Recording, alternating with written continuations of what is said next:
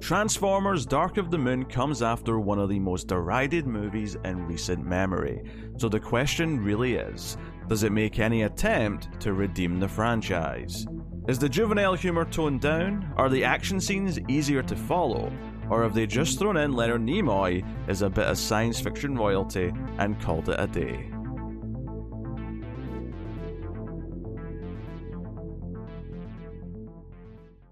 Welcome everyone to the Atomic Cinema Experiment. I am Peter, and I am joined as always by Tara. Greetings, citizens. This is a science fiction movie podcast. We get together every week, we watch a sci fi movie, and we talk about it. It's quite that simple. And unfortunately, we are working through the Transformers franchise because there's a new one coming out very eminently, uh, only this coming June. So we've been chipping away and we're on movie number three today, which is Transformers Dark of the Moon. So we'll start spoiler free as we always do. We'll give you a warning before we get into spoilers if you happen to care in this case, which you probably don't. But just in case you do, we will be respectful of those wishes and we will start spoiler free.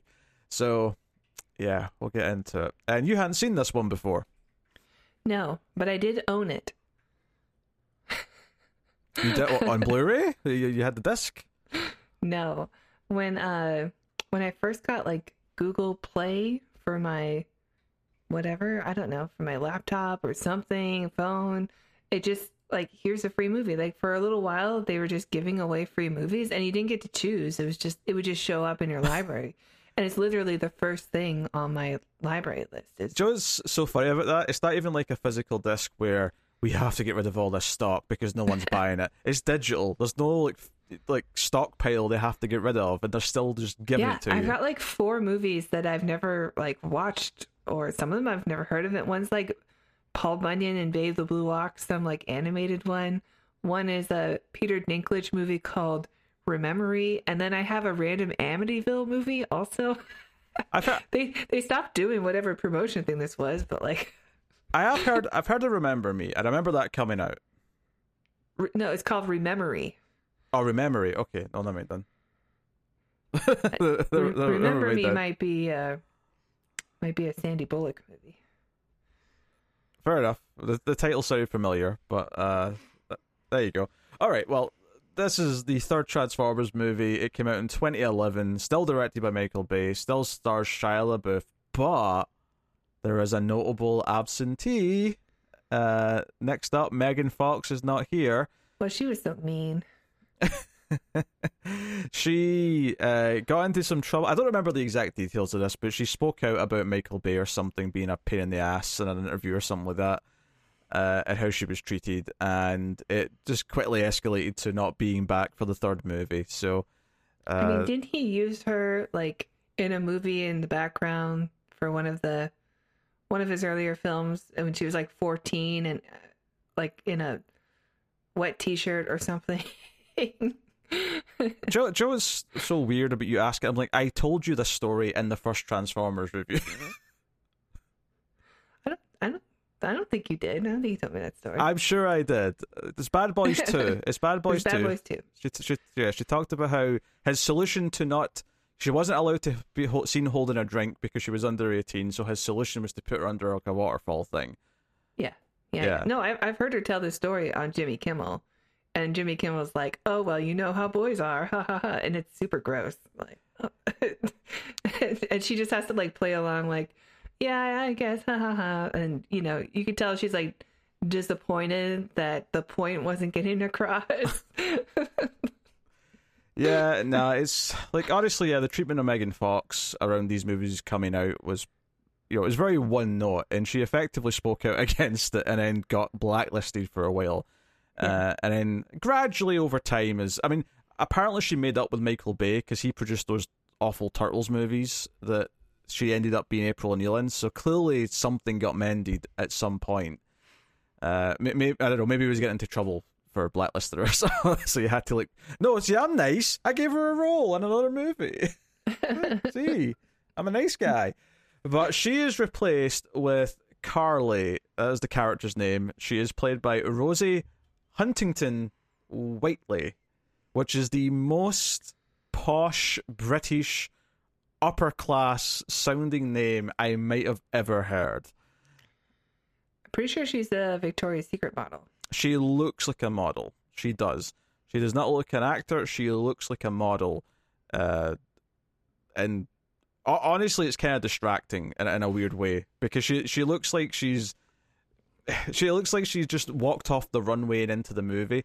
And there's a moment early on uh, when like Sam's getting ready to leave for the day, and she's got this white dress on and high heels, and her legs are on show, and he's just like in a t-shirt and like jeans or something, and she's got like her leg around him and she's kissing him, and I'm just sitting thinking. Something's not right with this. This this picture no. looks weird. Like this is like a supermodel dressed like a supermodel, and this is, you know, he's went from Megan Fox. He's somehow traded yeah. up from Megan Fox there's to supermodel. A, there's a clear like, well, we can't have Megan Fox here because there's tension between her and Michael Bay, but we got to have a hot lady.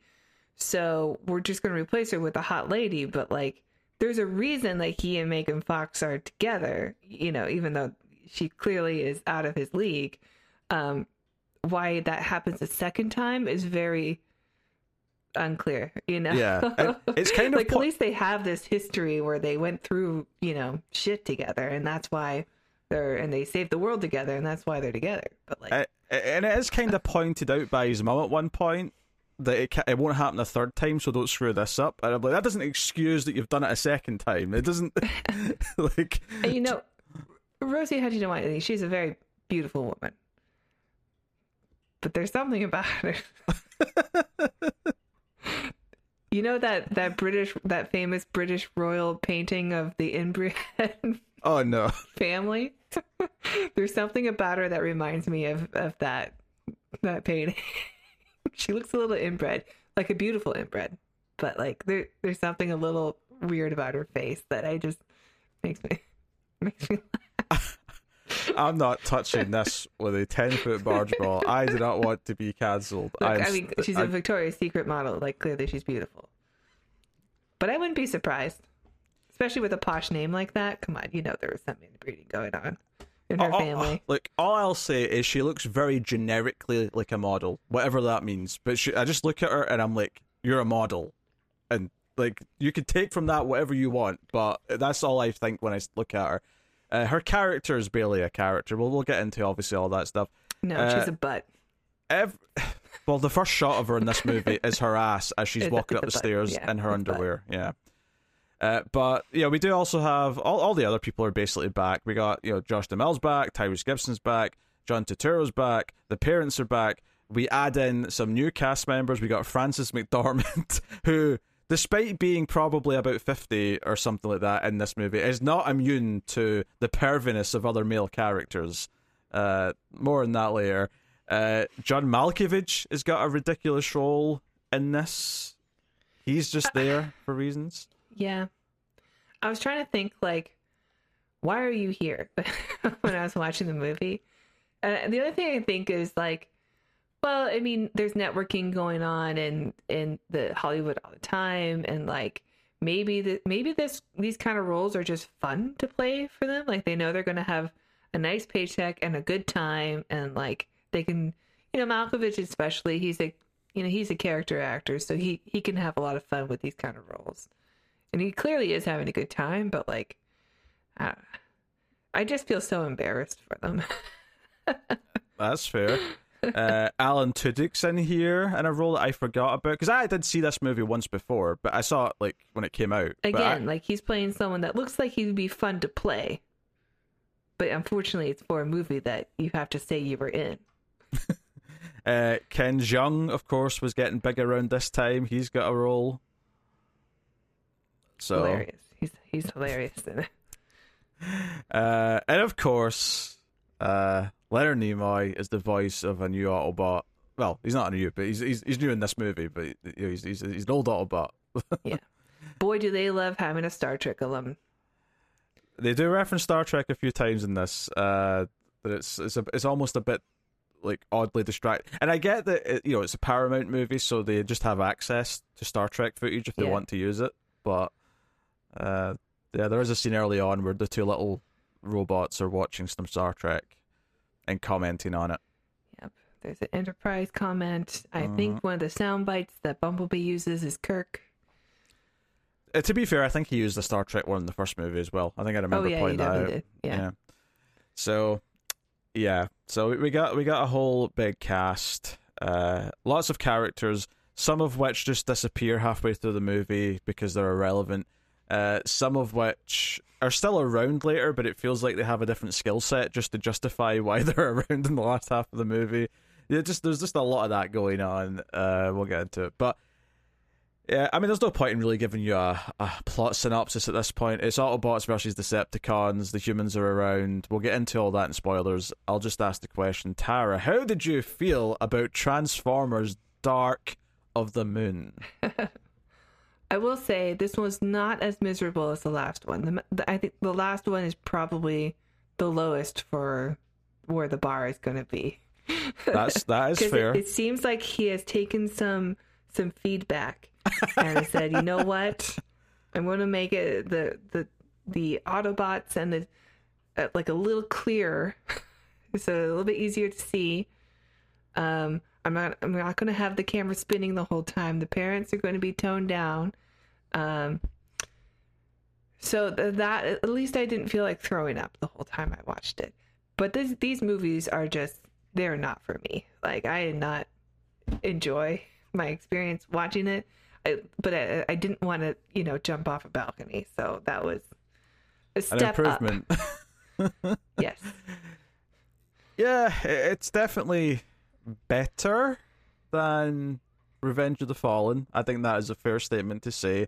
For the reasons you basically said, it's a little easier to see the action sequences. You can make out at least the moments he decides he wants to be clear. There's a, there's more of those at least. There's a lot of like slow down for the shots of Yeah. the fights and stuff like that. Yeah. um it doesn't jump around as many like little bits of plot although it is still overstuffed and too long and there's like everything basically everything in the first like hour that has anything to do with sam his parents his girlfriend like all of it's just fluff until like the plot actually gets moving like that's still a problem like Yeah. john Mal- like john malkovich is a good example actually his entire character is not needed in this movie he adds nothing to the movie other than just really bad comedy that is Yeah. not not needed for the, for anything. It doesn't advance anything. It doesn't do anything. It's just there. So Yeah. it just that that first half especially just feels really bloated with stuff that just could could go away.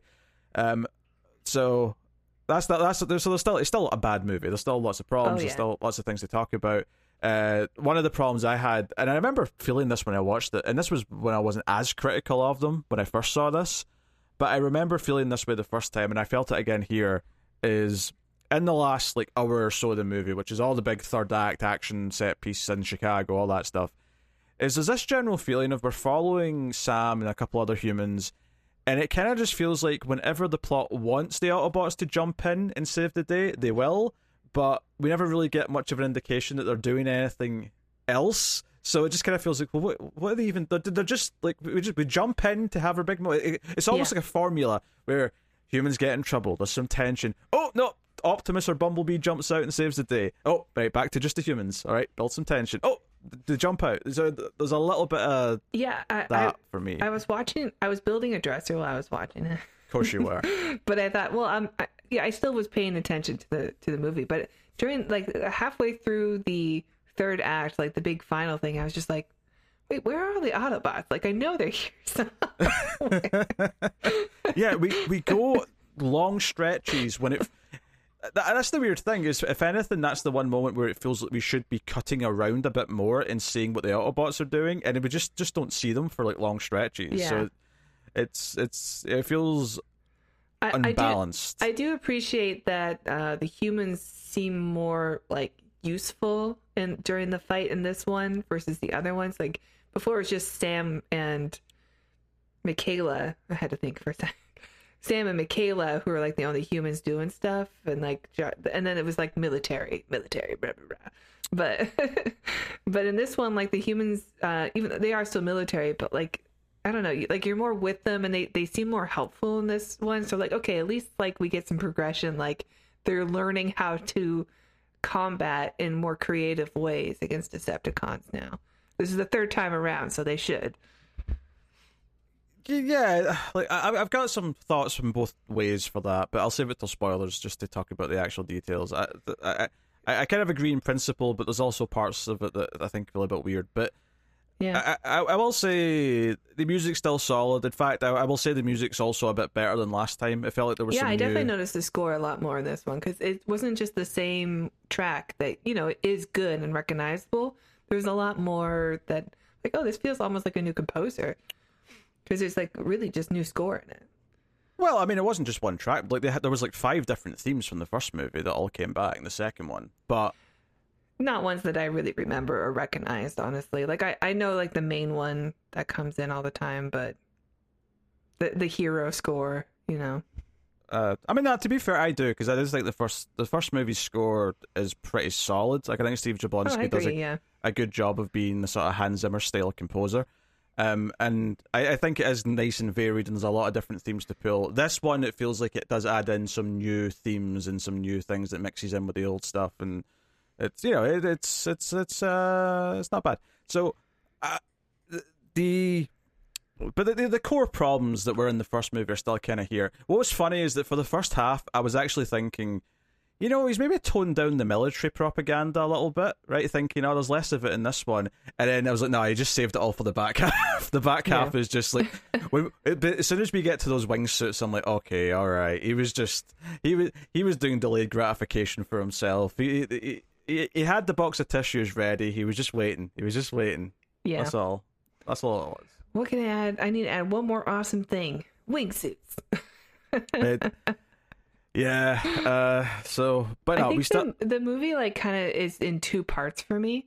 Like there's definitely a a turn that happens about halfway through with uh, the character that um, Leonard Nimoy plays when he's like really introduced, and like Mhm. the whole plot of the movie for me is all in the early part, like the first half before then, and then when Leonard Nimoy gets here, it's just all action fighty bang bang shoot shoot stuff and i, I the the second half of the movie is just way too much it's just so much like i couldn't believe we were still fighting you know i, I i'm pretty sure it's two hours of fighting What's funny though is that I felt the first like hour or so that you're talking about, like most of it's just fluff. Like I don't think the plot really It's- starts it's until fluff. Leonard Nimoy's character shows up.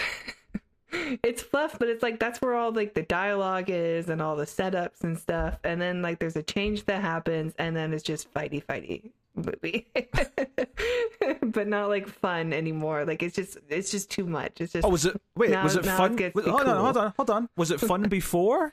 Because it wasn't. No. I didn't say it was fun before. You said it's not fun anymore. That implies it was fun before. I don't think I said that. Maybe I did, but I, if I did, it's because my brain's broken from watching it. Uh, I, I suppose I could accept that.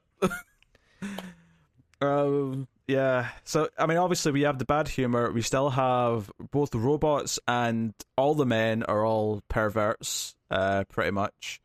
Uh, like I was actually, I There's was a- thinking, There's a Scottish Autobahn or Autobahn Aut- Autobot. What was what was wrong with the first way you said it? I said Autobahn. All right, Autobot. but you're right. Yes, there is a Scottish Autobot that has so like hey, few you're lines of dialogue. represented in the in this now. I hope you oh, know Oh, the- for the big Scottish audience out there. For the alien robot from the from another planet. Yeah, who you guys are Scottish people. represented and just trying to get your vote, you know.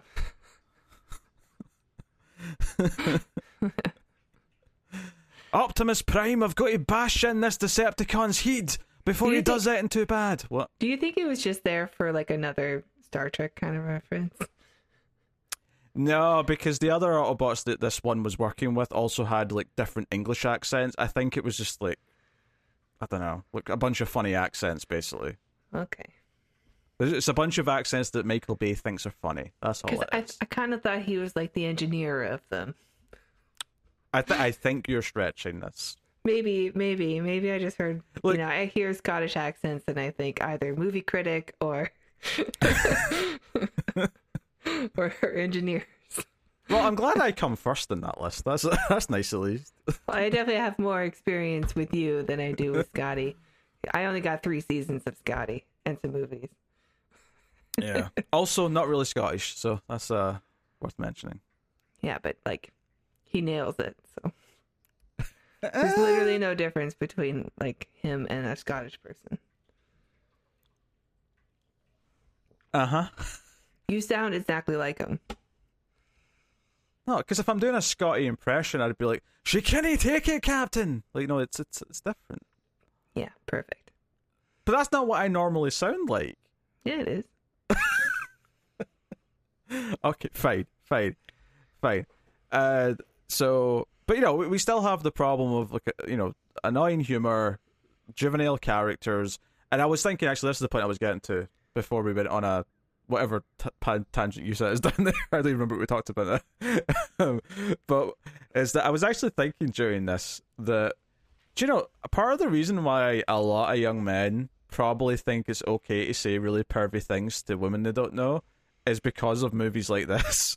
because every male character, when they see either uh, you know Rosie Huntington Whiteley, um, or in or in Turturro's case when he sees Frances McDormand, like they just say like creepy things that mean I want sex, like just instantly, you know.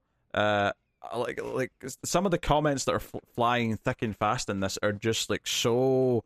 It's the sort of thing where if I heard someone say that in real life, I'd be like, "You're a creep." Like what? Yeah. like what are you doing? No one's gonna watch this somewhere? yeah. Like it would not be acceptable behavior, but they're just f- throwing these comments around uh, willy nilly in this. I mean, at, at least Rosie Huntington Whiteley has a line where she says, like, I'm used to it or something. men men be pervy. I mean, that should that should be sad when she says It that. is. Yeah. it should be a sad. It's moment. sad for the women who are watching. Yeah. Uh, yeah, but it's clearly she's not directed to feel sad in that moment. The direction's still telling her to be like, ah, I'm used to it. Oh, What's what's her name in the movie? Carly? Carly, yes, Carly. Very, because very British name. it's also the word car with Lee at the Oh yeah. Oh yeah, and she's also into cars. Yeah, she loves cars. Much like Megan Fox. Like that's the, that's the thing about this is that all in a few line of dialogues and like how he met her, like you could totally see that Megan Fox's character could have got this job because it's all about doing running a car museum. Like you could totally see her character just having this job.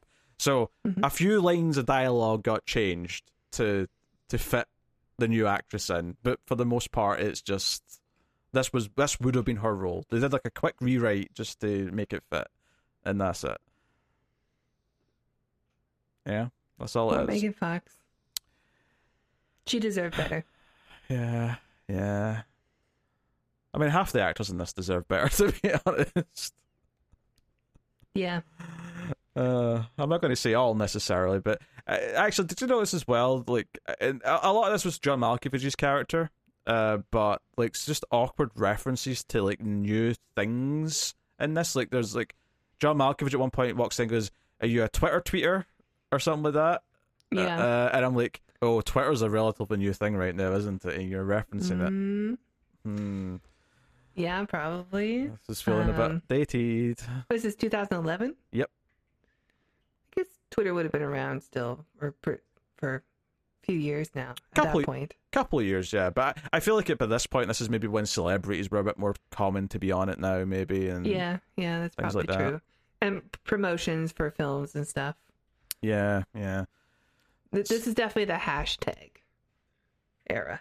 Oh yes. No one said hashtag, but like yes. it was maybe the next movie. maybe, maybe. Next movie's like 2014, I think. So maybe we'll see an evolution into the next one. Yeah, yeah. It's actually kind of absurd that, like, because these movies hit every two years until there's a slightly longer gap before the next one. But they got three of these movies out with the level of visual effects that they have. They churned those out over the span of about six years. Like they got three movies every two years. It's kind of nuts how Yeah. many how many people had to work in these to get them looking like they do, with the level of like effects fidelity that they have.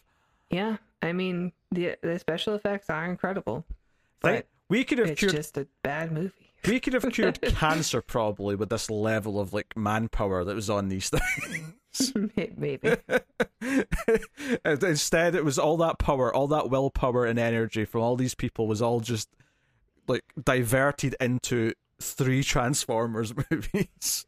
Yeah, and we have to get all the Marvel movies and their effects in, and Uh, every, all this manpower is going to special effects. Remember when we watched uh, Close Encounters and the special effects were done by one guy? that wasn't true, was it? It wasn't just one guy.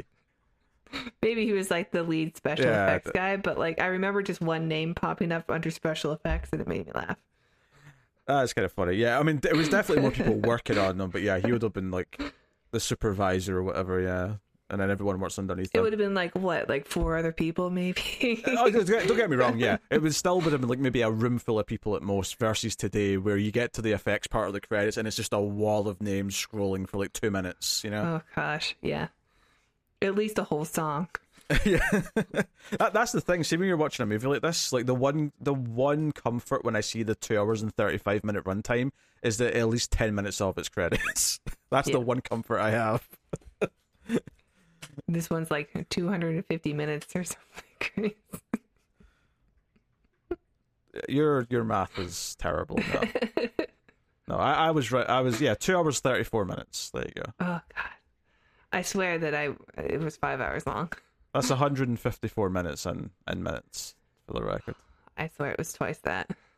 It does feel long. It feels like a gauntlet. See, when you get by the time the plot actually gets moving, you've still got like ninety minutes of movie left at that point, and it is just it feels like endless battling, uh, which wouldn't be as much of a problem if you were invested in the characters. And you know, this is right in that era. I always joke and complain about movies that have the third act with the the blue beam of light getting into the sky, and that's what the heroes are trying to stop. But this does literally have the blue beam of light.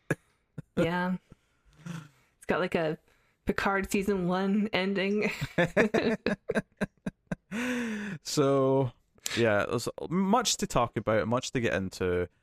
We're probably going to be relatively thorough, I imagine. So, I don't know how thorough you can be in the last like the last half of the film. It's just all fighty stuff. I mean, we'll see. We'll see. We'll see wh- wh- where the conversation takes us. But I, I think there's a reasonable amount of set pieces to talk about. Um, so spoilers from this point on for Transformers: Dark of the Moon. You have been warned. The movie begins with Cybertron. We actually see a little bit of like the end of the war on Cybertron. So it's all CG, and this ship was leaving, and it had like technology that the Autobots were going to use to win the war and it gets shot down though, and we see that it lands on the moon, and And we get Peter Cullen's voice narrating. We do A good start. good, yeah, good start, good start. And I think what's interesting about this actually is just because, um, because on in Bumblebee you see more Cybertron stuff, but the difference is is that in Bumblebee it had like the G1 style looking Transformer designs, whereas here it's in continuity with the first movie, where because in the first movie it established that they're all just sort of generic looking robots, and then when they got to Earth, they picked like you know trucks or cars and sort of based themselves, and they can sort of change as we've seen as well. But because of that, when we get a glimpse of some of the Transformers on Cybertron at the start, they're just sort of generic silver, you know, they all look the same basically. Um, so I just think it's interesting that in Bumblebee it looks much better though because it's much more colorful and the Optimus has got his red and blue Yeah. and all that shit, you know. So, um, but yeah, the opening of this is definitely shooting bigger as far as like an idea goes concept wise because the opening of this is that the space race, right? So we're this turns out this is like 1961, 62, something like that. And the whole premise of this is that the space race was inspired because like NASA and presumably the Russians as well became aware they could tell something landed on the moon and that's the race to get to the moon was to see what the hell it was like we have to find out what landed on the moon so we get this montage of like a mixture of like you know archive footage of the news report stuff because there's that famous clip of the guy um, clasping his hands when the moon landing happens, which I know from the teaser trailer from Interstellar. So it, must just be a real thing. Yeah. It's from from the time period, but they've got that mixed. They also have like a really bad CGI JFK. I don't know if you noticed this. Was he CGI or just someone with horrible makeup? I think it was CG. It looked really weird. It looked like a mask. I don't know. It looked like CG to me. I mean, maybe maybe you're right, but it, either way, it looked unnatural. Whatever they were doing this face with, it was unnatural.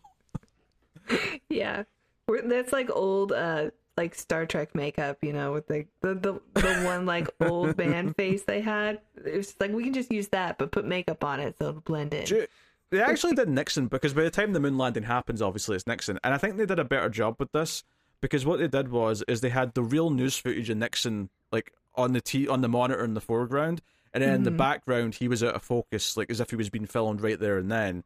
And that kind of worked because you could see the real thing, but then you could also see their actor and out of focus that kind of was mimicking it. So that, I think Yeah. that that worked better. But Yeah, yeah, yeah, definitely. Yeah, but I definitely noticed JFK looked a little wonky. yeah, so yeah, so they get up. they try know- to Forrest Gump this movie in the beginning. they have their moon landing. It's like all the famous moments you know from the moon landing. You know, you know, one small step, blah blah blah, mm-hmm. and then it's like, okay, we've got the excuse that you're on the dark side of the moon for like, the the media. You've got twenty three minutes to to check out what's there, and it's like Neil Armstrong had this secret mission to check out this. Uh, you know, Autobot spaceship that landed on the moon, and he finds like the face of Sentinel Prime, and they bring back a little bit of the the rods or whatever. And this is something that even Sector Seven didn't know about, which sounds like just retcon nonsense. Like, why would they not know about this? But okay, yeah, exactly. but fine, whatever. Uh, so yeah, that that's her Super backstory. mega ultra top secret. That's her backstory for this movie, and there's an implication here. So just to we'll we'll, we'll go examine all that stuff later. I think we'll stick with the just the, the actual plot plot here.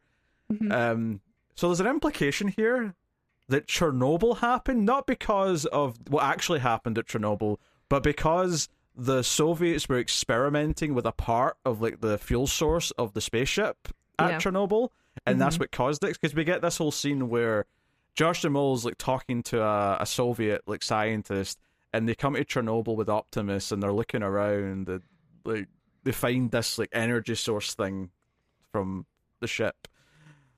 So Oh yeah, yeah. You know that other famous thing that happened, that big tragedy. It was just for Transformers.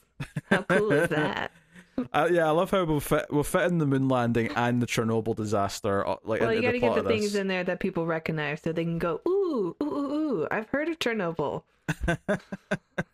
It's actually kind of surreal watching these scenes of them like arriving in Chernobyl and they're going through like the buildings and stuff. Having watched the Chernobyl Yeah. miniseries and just knowing Did, a lot more about it. did the it now. Transformers worm come out of Reactor Four?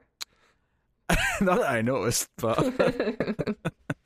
I mean, there were some details that seemed like you know the, they walked past a pile of gas masks at one point that they let, had been left behind. I'm like, oh yeah, that seems plausible. That seemed to fit with stuff you know I've learned about it. So yeah, I uh, yeah. They should have explained what happened though with red and blue cards. Otherwise, I can't.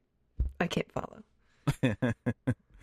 yeah, yeah. We get such a good show. Everyone should watch that and skip the Transformers franchise. Oh, obviously, yes. But now they introduce um, Shockwave, who's this Decepticon who has like a an extended big, almost like uh, like tremors like like tentacle thing that goes in and out of the ground.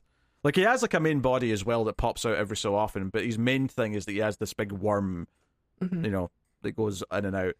Uh, and oh, we also see that uh, Optimus Prime actually has like a the back of his truck. You know, he has like an actual container back there now, which has his flight pack and his like axe and his shield in it. So he's he's got he's actually packing some extra heat now. Yep.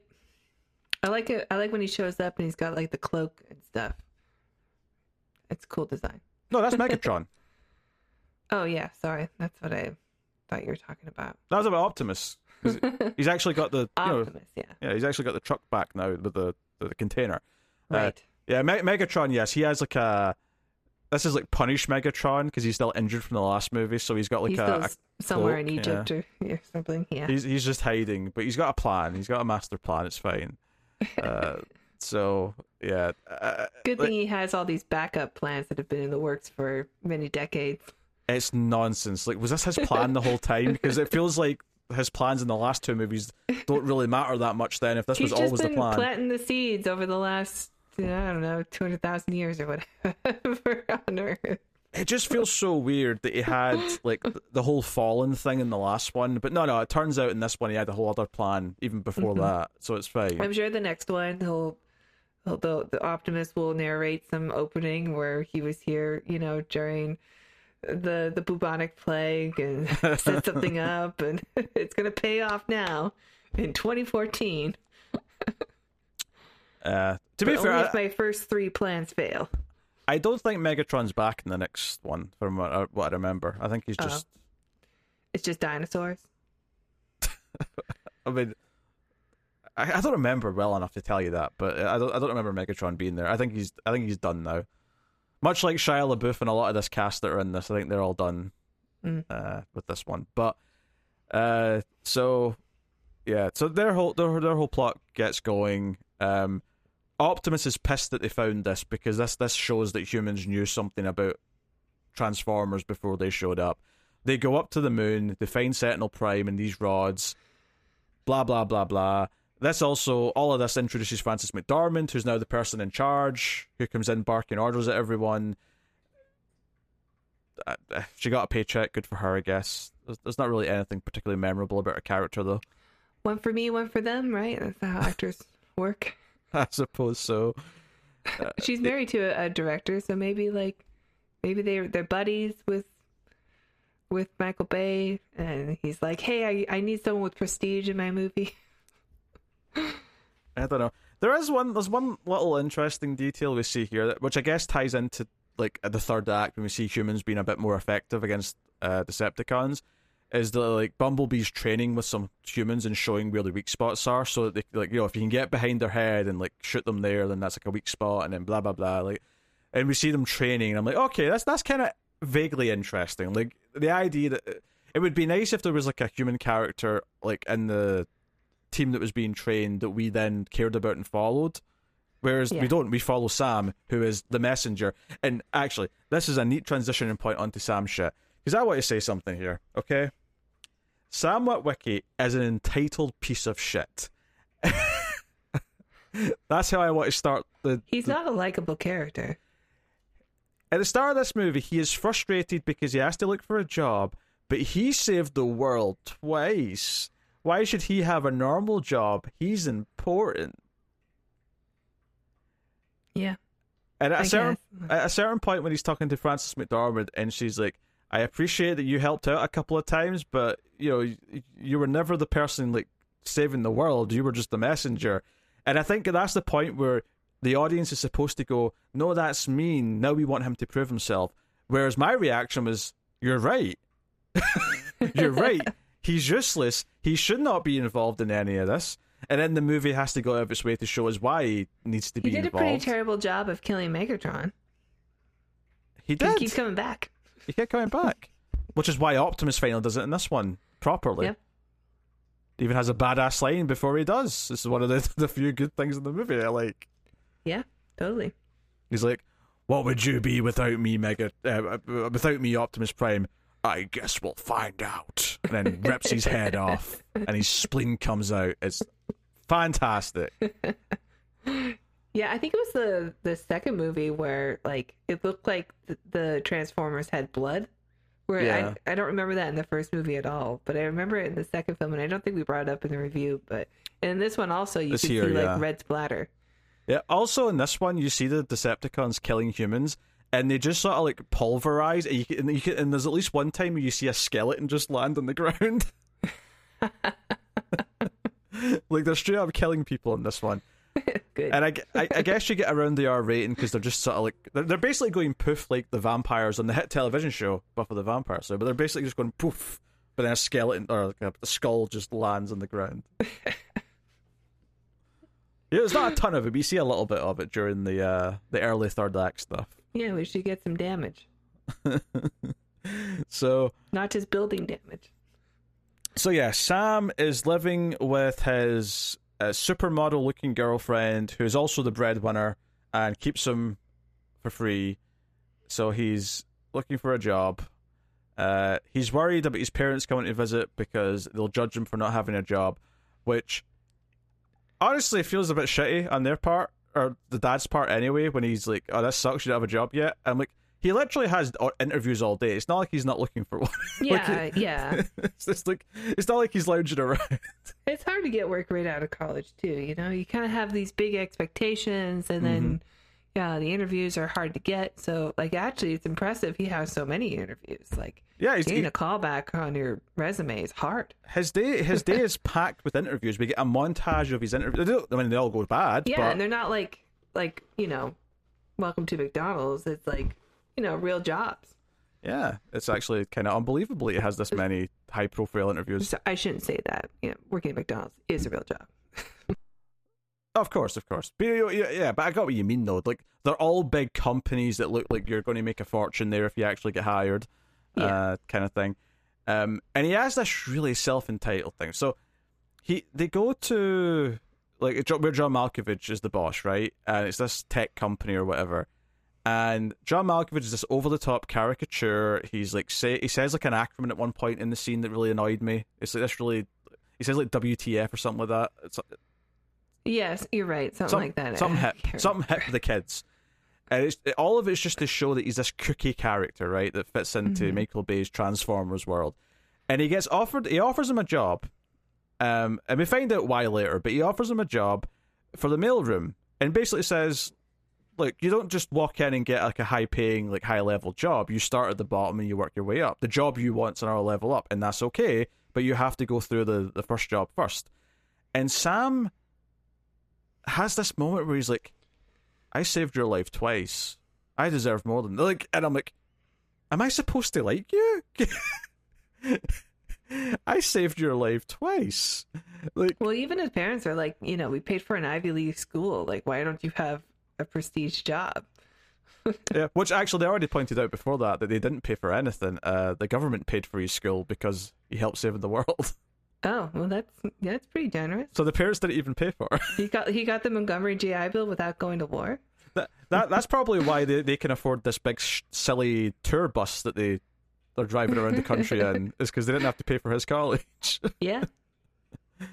Uh, which, by the way, the mum's back with even more weird, inappropriate, like. there's- there's- I mean, this is later on in the movie, but this this is like the last scene we see of them. Really, Oh my god, it's so much more toned down though than yeah. There's not as much, but the, the the one scene that really bugged me with them, um, because she's got a line early on because they see his car and it's like a yellow with black stripes car, but it's this little banger piece of shit that Mhm. not Bumblebee because Bumblebee's off doing Autobot stuff, um, and she's like, oh. It reminds me of Bumblebee if he was a sad piece of shit. like, all right, it's a bit mean, but It's also not a terrible looking car. I, I don't know. It's kind of cool looking and unique. but this- Probably has it wouldn't pass the uh, emissions test, but Oh sure, yeah. uh, but the scene that I was getting to is the the what later on one where he, he comes in to talk to them because he's sad because he had a fight with her, uh, with his girlfriend, and Mhm. Uh, she's like, "Oh come on, you can't you can't you, you move from one stone stone cold hottie to another. There won't be a third, not unless you've got a big." And then he, s- interrupts her, and I'm like, oh yeah, that's really Why- weird line. who, "What mother talks about her son's cock that way? It, you, you don't." Yeah, and, and like, who gets women just by having a big penis? Like that's just a lie. I mean, what's this supposed to do? That's Start not how it works. You can get you can get men that way.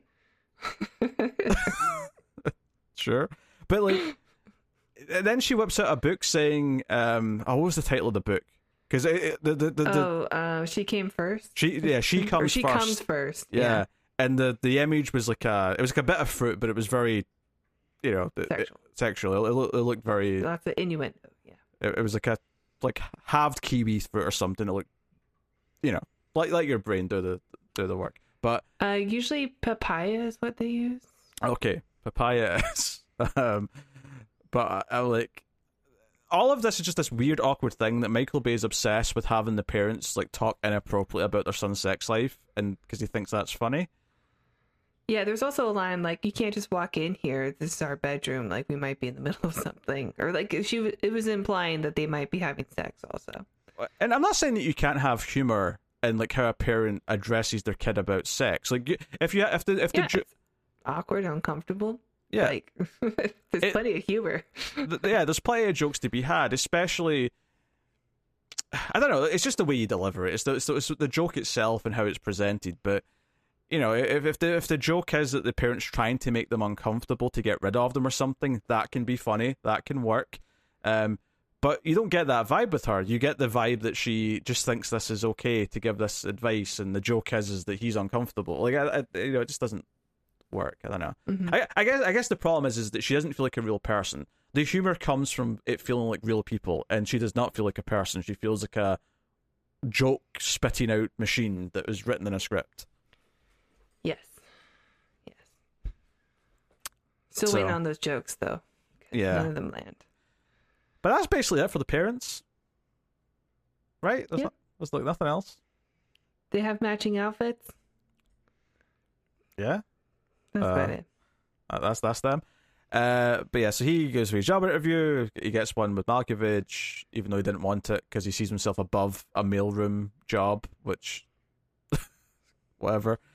Uh, and then he's just unhappy to be there afterwards. Uh, blah blah blah blah. Um, meanwhile, he meets Carly's boss, played by Patrick Dempsey, who's Doctor this McDreamy. rich guy who collects cars and there's a couple of moments here where he's showing off this fancy like German car and he's he's talking about the curves and stuff and the camera's just going up Carly and looking at her figure and he's like curvy and sensual like the perfect woman and then he looks right at her and Shia LaBeouf's like uh, I'm uncomfortable with this like he's a jealous asshole but I can also not deny that Patrick Dempsey is making lots of eyes at her. like there's there's an uncomfortable amount of like like Yeah. just I don't know oh, what's the word I'm looking for? Uh Grossness. ogling? Ogling? He's ogling her?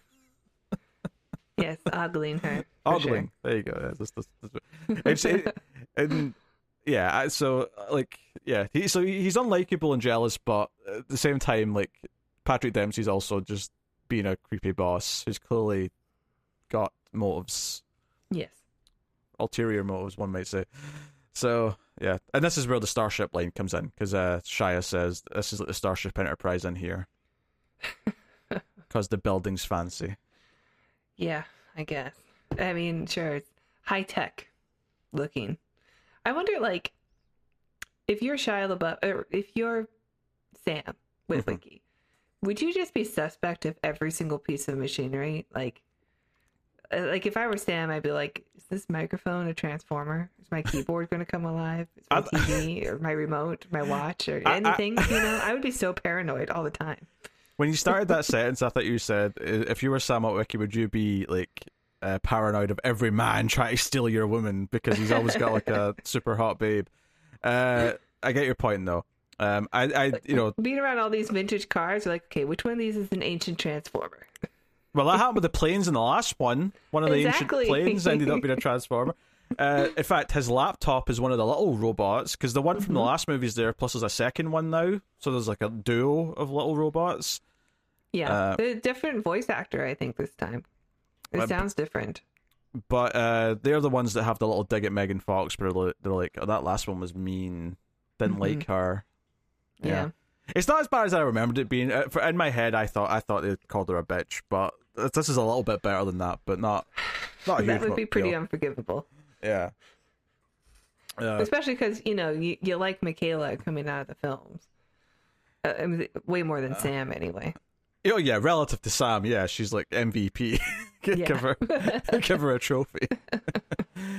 um, so yeah, that's where all the character stuff is pretty much. And then she gets mad at him because he's obsessed with like you know looking into like Transformer stuff after something happens at work, and it's so weird because the whole movie, she is like, oh, I lo- I believe that you saved the world. You're a hero. I love that you've got a a, a medal from Obama. That was a kind of awkward flashback as well. Mhm. The way he's like shows off his medal and points at her. I don't know. That was a bit odd.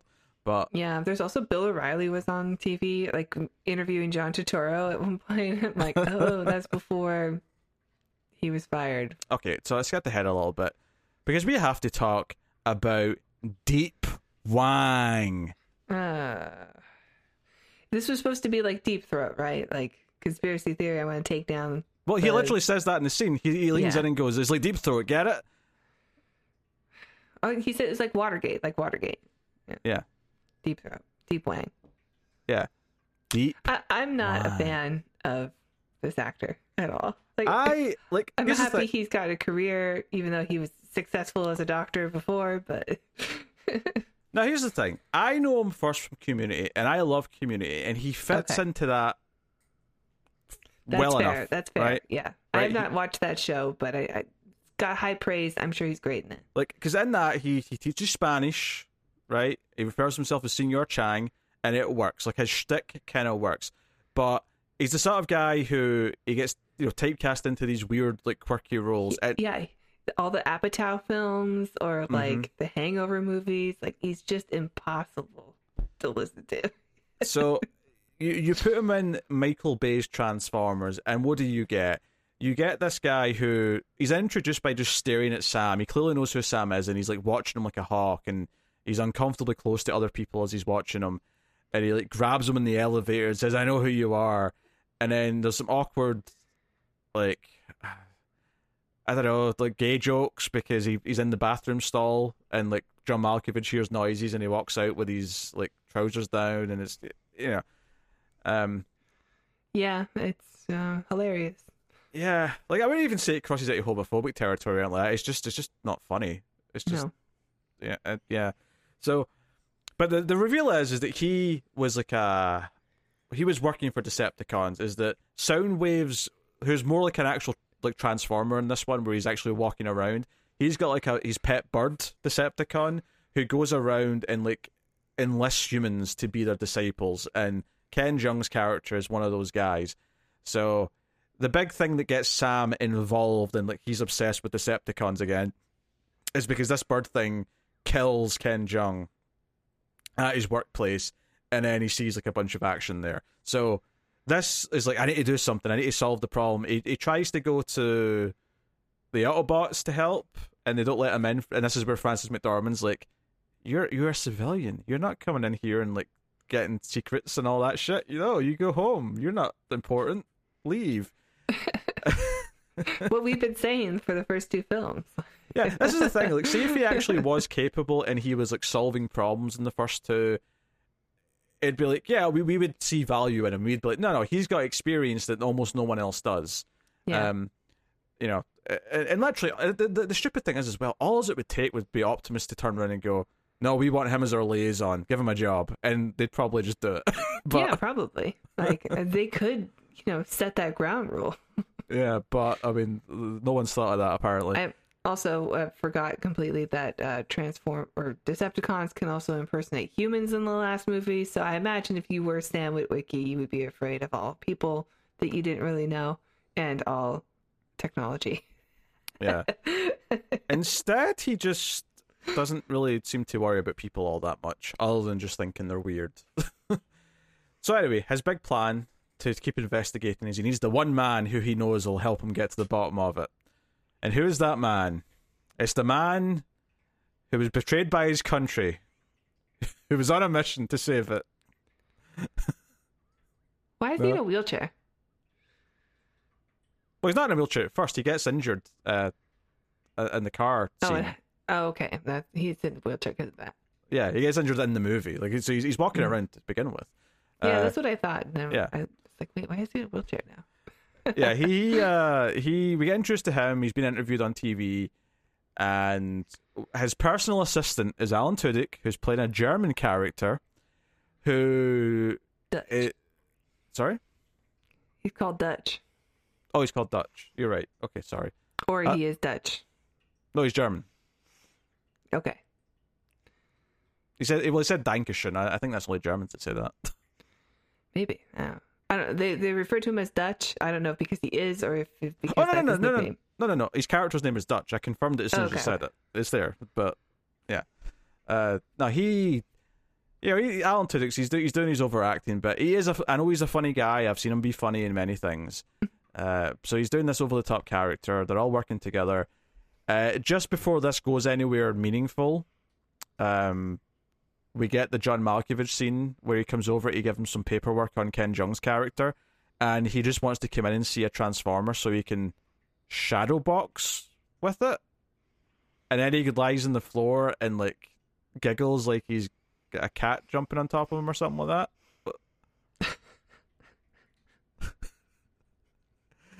He's on the floor giggling, looking up at Bumblebee, like, "Oh, Bumblebee, mean- he's so funny."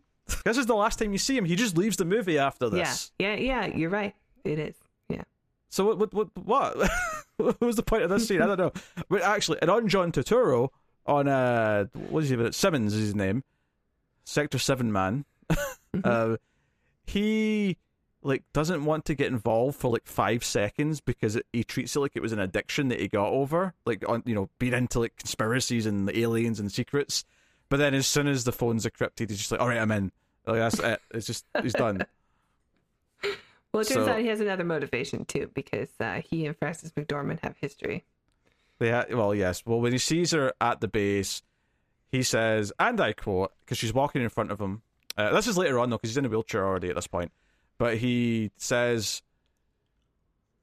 that ass is unbelievable. Or- Well, at least he's flirting with someone who's more age appropriate. And then she turns around and threatens him, says, if you ever tell anyone about that one night at Quantico, I'll kill it. I'll, no, I'll break your heart. And then he goes, you already did. Uh, yeah, so so Sam and Turturro like go invest. They end up going to like the Russian mob. This is like such a wild scene that it, but it's easy to forget because it's so early on and it's like it's almost not that important afterwards because all, all it's just a it's just a path to get information and then Mhm. once they have the information the plot can get going and that's it you forget about it but there's a whole scene here where it reveals that alan tudyk's character is secretly like john wick or something Yeah. because I was getting Like- major John Wick vibes, or like Bourne or something, because he's Yeah. like he like Oh. activates. It's like, yeah. It actually, what's so funny is that he was in uh, a show called Dollhouse, right? It was a show that only lasted two seasons, and his character in that, because that that show was about it putting in different personalities into the same people, right? So the dolls would basically be like a blank slate that you could put in different characters, and his whole character, he was like the villain in that show, and his thing was that he kind of snapped and he would kind of like switch between like 40 different personalities but one of them was this like really evil like vicious killer. And i just there's a moment in this when he like sort of like he almost grins like evil like he's about to like i'm activating now.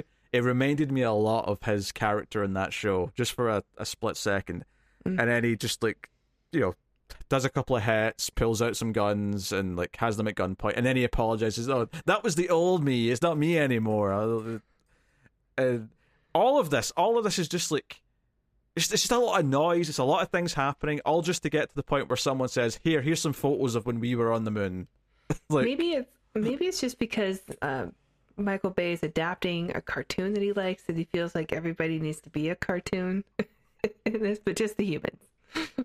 I think it's a very presumptuous of you to assume that he has ever seen a single episode of the Transformers cartoon. maybe you're right. keep it keep in mind when the cartoon was airing, he was already probably in his twenties. Um, maybe I don't know. I could see him. Yeah, I guess Because he was maybe he was the- twenties or, or teen, late teens. Yeah. because he was making you know he made like uh music videos in the late eighties, so he had to have been. Yeah. Well, Transformers was like really early '80s, though, right? Okay, well I mean he was on the verge of adulthood, surely. Yeah, maybe maybe he did see some, and it's just like this is a really cool show, and I like cool things. Uh, hmm. I'll have to remember that for later. I'm not convinced he cares about this brand. I think he gets paid a lot to make Transformers movies, and I think that's it. you don't think the first one was a passion project? No, not not for him. He's just, he's just not a passion project guy. Just, he he is the corporate like like just money director. That's who he is. That's who he's always been. Let's not pretend otherwise. Yeah. I'm embarrassed for Steven Spielberg because he always puts his names on his name on this these films too. Like the first thing that pops up after directed by is executive produced by Steven Spielberg. So anyway, where are we on this uh this plot train? So yes, basically the images reveal that they get from the Soviets that all these other rods to make this device work, which turns out to be a massive teleportation device. Uh, the Decepticons already have most of them because there was hundreds, and there was only a few found with Sentinel Prime. So basically, Sam, through deduction, works out that Megatron's plan was for the Autobots to get Sentinel Prime, that they need Sentinel, Prime to turn it on or something. So the idea is that they're rushing to get back to the Autobots and base so that they can all protect Sentinel Prime from the Decepticons. Which actually gets us to our first big action set piece, uh, which is on the road to there because some Decepticons end up being on the road with Sam and Co. Uh, Bumblebee's there, and other Autobots there. There's like a, there's like a red Autobot they've added called Duke.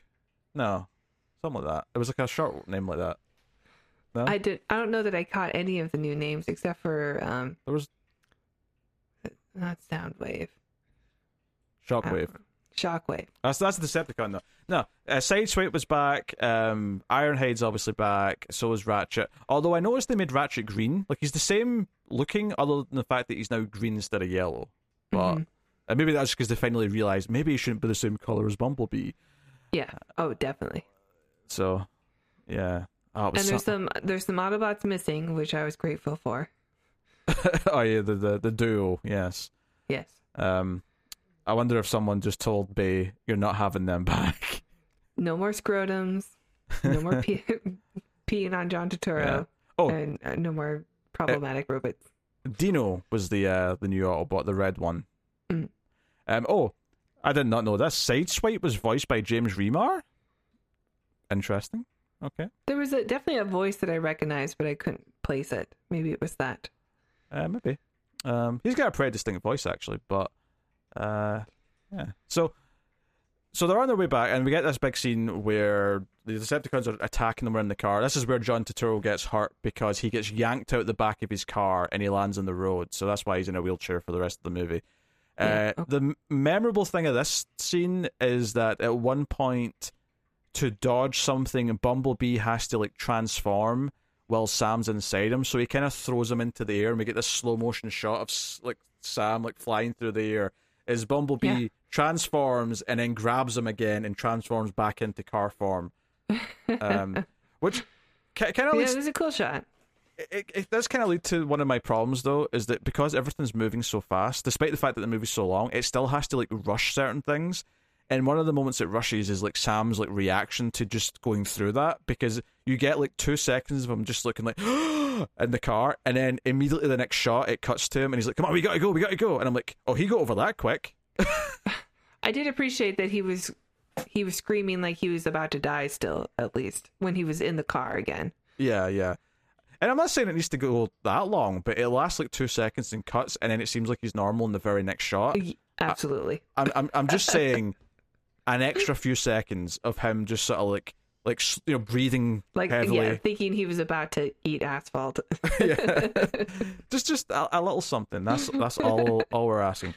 Um, it was interesting is that for the first time in three movies, despite the fact that he's been there, and there's a reason why for this, obviously we're about to get to, but Ironhide actually gets a cool scene where he gets to like be a badass for a second. There's a scene where him sideswiping two Decepticons get into effectively a Mexican standoff where they're all pointing guns at each other. yeah. and they, they all put their guns down, but then the Decepticons are sneaky. They're sneaky villains, and they pull out some extra weapons from their back. And uh, Sideswipe has to kick a gun up to Ironhide, and Ironhide, you know, executes them basically.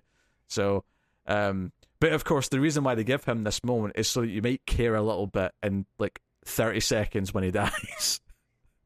because out of nowhere, the big twist of this movie is that Sentinel Prime was switching sides. He was going to make a deal with Megatron. He's actually a villain, and he shoots Ironhide in the back, killing him, and then steals all the rods to go and finish the plan with Megatron. hmm Leonard Nimoy's character is a an, op, a, a, a, Betrayal. an Autobot that went bad. Yep, Well, we had the, the Decepticon that went good in the last film, so that's we had a subversion of that. And the- And the little one that switched sides in the last one's still here. He's still a Mhm. comedy character that's yeah, occasionally I, around. but I think he's voiced by a different actor.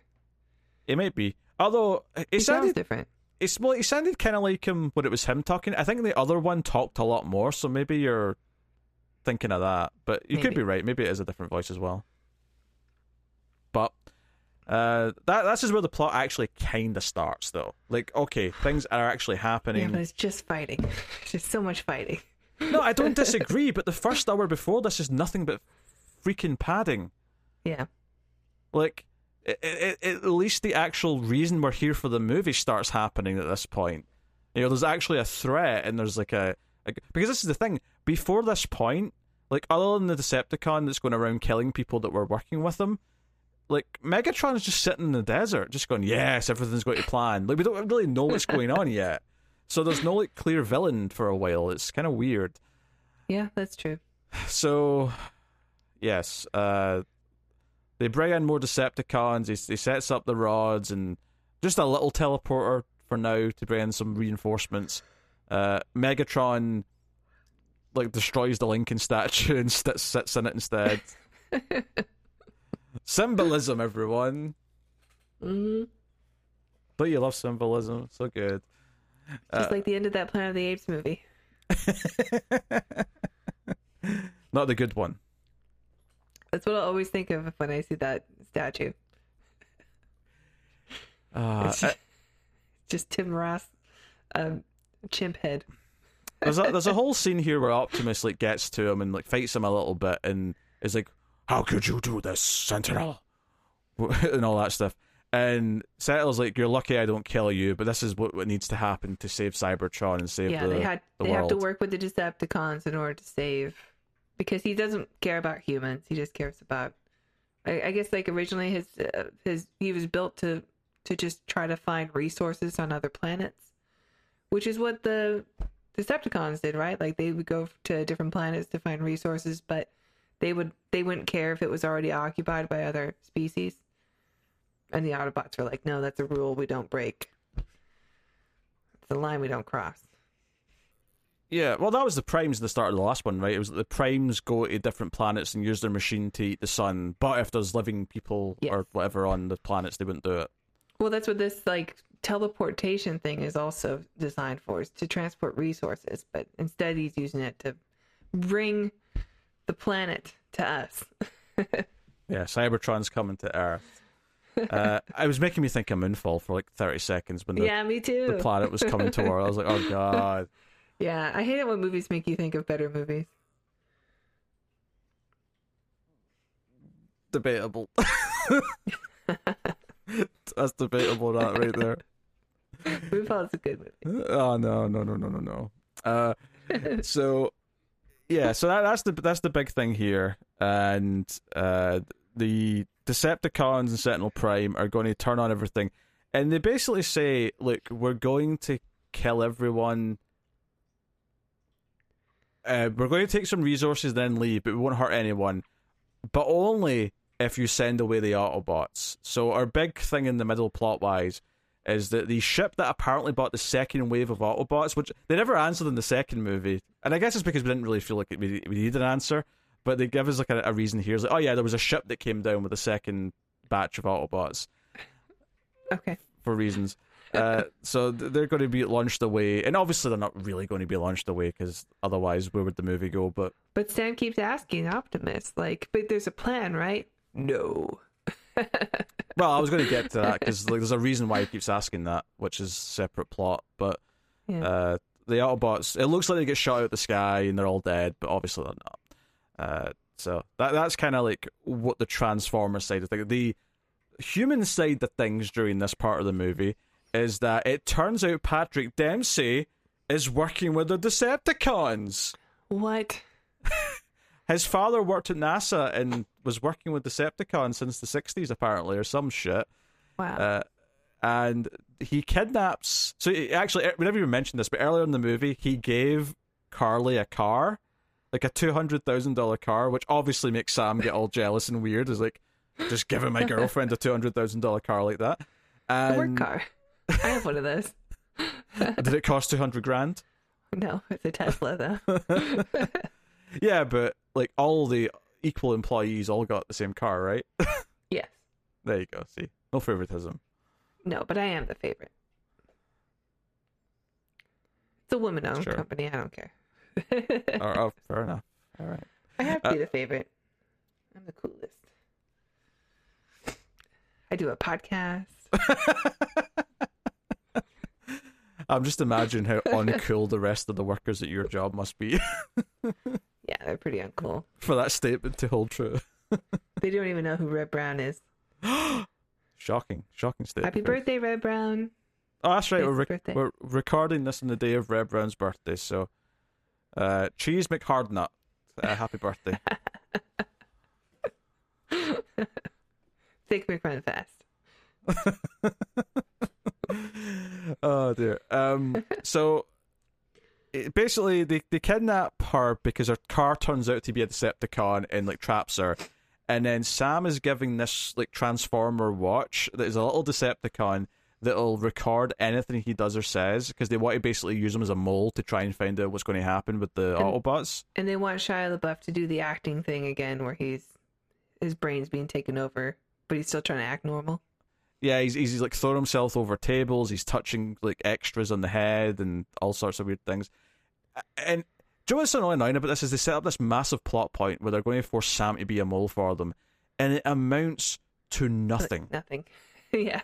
because all that happens is is that once Optimus says no, there's no plan, we're just leaving because that's what they want. That's what the humans want us to do. So we're going to accept it and leave. The watch just goes away, and there's like there's never like a big reveal. Like Sam never even has to tell them later on. Oh, by the way, I was like being used like against my will to like spy on you earlier. Like it never comes up because nothing meaningful happens because of it. Nope. That's his movie for you. Li- Like I, I swear, I think it's just because they wanted to have uh, Shia LaBeouf do his acting thing. it's just it's maddening to me that you set up this entire plot idea which is supposed to exist in most movies you would do something like this because you want drama later on when the other good guys think that he's bad because he's Yeah. doing some shady shit but then ultimately realize oh no he was forced into it against his will like there's supposed to be beats of drama that go along with all Well, these I things mean, the only thing that kind of reflects that is that Dr. McDreamy is also under the influence of like because he's like it's not my fault. I was born into this. My father did it. Now I have to do it. Like they're telling us that we have to we're working with the Decepticons because we have no other choice which is kind of a lie because you know he's living pretty lavishly. He's full of shit. Yeah he's Yeah. just saying that. But like But- that's the only thing that kind of, you know, falls in line with what Sam has to go through here because they have his girlfriend hostage. but it, re- like not like I can't believe how little this means to the rest of the movie. Nothing, literally nothing happens as a result of him being forced to do this. Yeah. It has no effect on anything. It is just wasted time. Yep. Now there's a damsel in distress, I guess. Yeah, the only important thing here is that his girlfriend's kidnapped because obviously that's going to be a motivator Which they could later have on. done without the whole yeah, watch thing. but do, do, actually, do you know what it is? It's just to explain why they let him go. Because why would they let him go otherwise? Why wouldn't they just kill him, or or keep him captive as well? Yeah, I don't know. It makes no But I sense. mean, yeah. So it feels like the only that, that- it feels like it was written just to justify why they let him go back to everyone else. Yep. It's All right. stupid. that's that's the only reason I can kind of offer you. Uh, I, I mean, I wish I could say more, but it's just it's stupid. it's a stupid movie. So I actually thought so because we see Josh Duhamel's character just sort of around the base talking to Optimus and Frances McDormand before this, um, and I thought, oh, maybe uh, Tyrese Gibson's not here again. Maybe he left before this one, but he shows up at the but just before the, the Autobots leave the planet. He's been working at this like shuttle launch place because he retired from the Air Force or whatever. And it's like okay, and this is a thing because after this, Sam's like, I'm going to go to Chicago because Chicago turns into a war zone. It turns into no man's land. It turns into Decepticons have taken Chicago. They're killing people in the streets. They're using that as their base to like do their massive teleporter thing to bring in, you know, the blue beam of light that will bring down uh, Cybertron, Yeah. all that shit. And Sam's like, I want to go into Chicago and save my girlfriend. And Epps, Tyrese Gibson's character's like, yeah, they just killed the Autobots and they were my friends too, so I'm coming with. And he basically just forms a team of like people he knew in the military, all of them who are just red shirts that we've never seen before, obviously. Yep.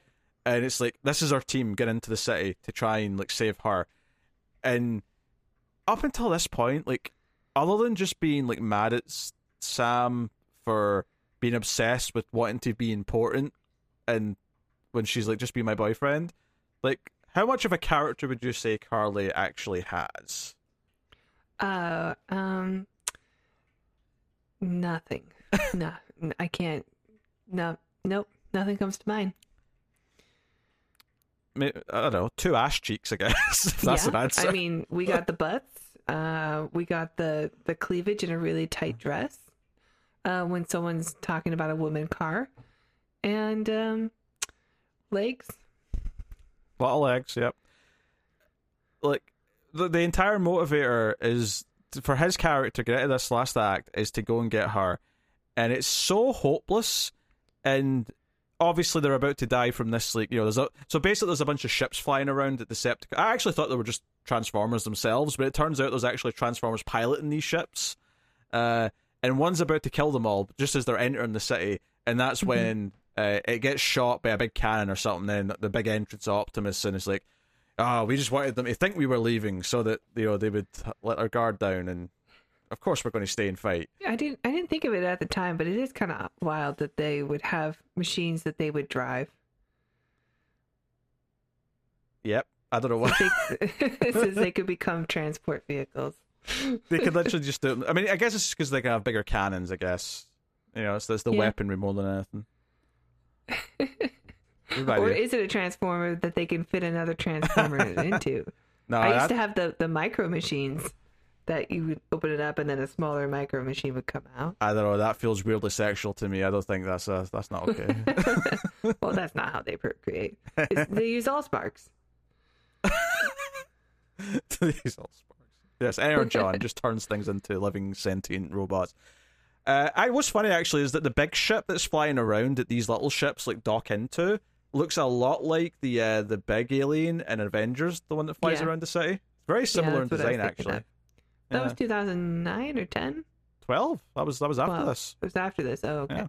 Only one year, so that would have already been shot by the time this came out. But That is a problem that we've kind of had with the, a lot of sci-fi movies in the last decade or two. Is that a lot of a lot of concept designs kind of blur Mhm. together. You know, there's not a lot of original stuff that we praise anymore, like r- original looking aliens or monsters or ship designs and stuff like that. Yeah, I will say get into this, you know, because this is from the till the end is just like your extended war action stuff, right? I will praise a couple things here, especially in comparison to the last one. There's a couple of cool individual moments that we'll point out, uh, you know, and maybe that, those are relatively subjective. But I will say, in a broad sense, that at least I feel like there's more individual set pieces in this, like hour Mhm. versus because I feel like the last one it was just running in the desert, dodging explosions for like the whole time. Whereas this, I can think of like individual, like a good five or six different like set piece moments that were all different. Yes.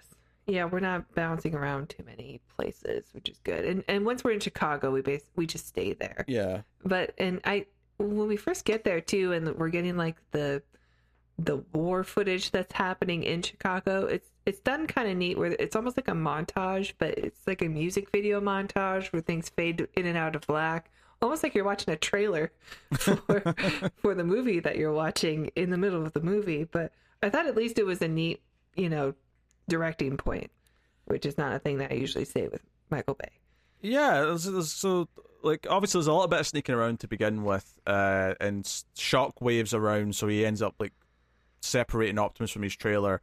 Uh, but Optimus like eventually fights him. I I think obviously the first big the big first big goal is that okay, so Sentinel Prime's got these four rods. He's got well, he's got hundreds of rods around the city, but he's got four in the the building that he's on that are like the control rods.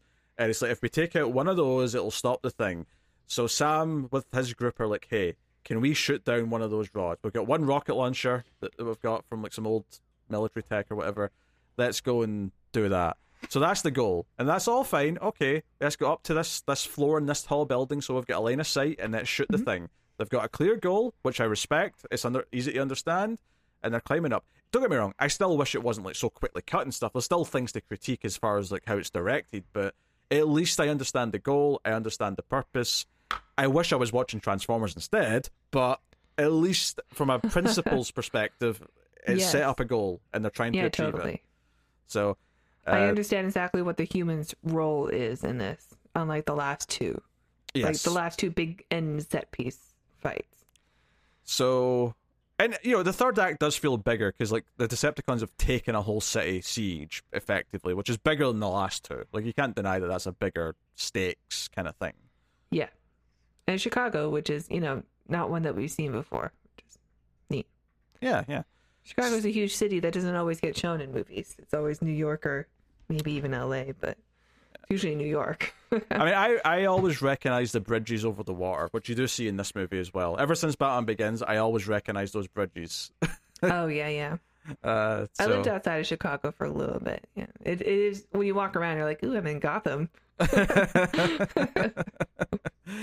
yeah. So they they do that, but the big thing that happens is that Soundwave starts like uh like basically it's circling around the middle of this building and it's, it's making it like sort of break in half and it's like tipping over. And it's actually it's a relatively fun set piece where they start to slide, they're trying to hide, and they've got their backs to the pillars inside. But then when the Decepticon sees them, they all start falling and whatnot. You know what it reminded me of? Uh, this came later also, but it reminded me of the end of the last uh, or the first Spider-Man game for the PlayStation 4, which sort of took place on the side of a skyscraper that was falling. Actually, the thing it reminded me of, which did become before uh, 2009, was there's a set piece like this in Uncharted 2, where you're in like a building that's tipping over, Mm. and you're actually fighting, and like as it's starting to go slanty. It's, I guess it's yeah, a- it's a video game premise then that we're, Yeah. we're reminded of. uh, but you know, there's like a whole big thing, which is it's very over the top, and that everything feels over the top in this, where they end up like sliding down the glass on the outside of the building, Mm-hmm. and it's like this is absurd, like how how high up you are. Yeah. But they shoot the glass, they fall into uh like another floor, so they don't fall to their deaths. Um, and you know, it's, honestly, it's a simple, fun. uh, This stuck out to me as being like a proper set piece for the humans Yeah, more than definitely. anything in the last movie because it was actually okay. I understand the simple. Obviously, I'm not saying it's realistic and how it handles all this stuff, but at least I understand the broad physics of what it's doing. You know. Yeah. Um. So, but Optimus. Somebody would have been hit by an I beam like way long before. I mean, I don't think that's the only problem. I think there's more down to earth like problems with it, but oh sure. Yeah, like so Optimus flies in with his jetpack and like takes on uh Shockwave and has a good fight with him. Uh good being a relative word here. I I just mean good as in that it's lengthy and there's a lot to it rather than Yeah. just, you know, quick boom.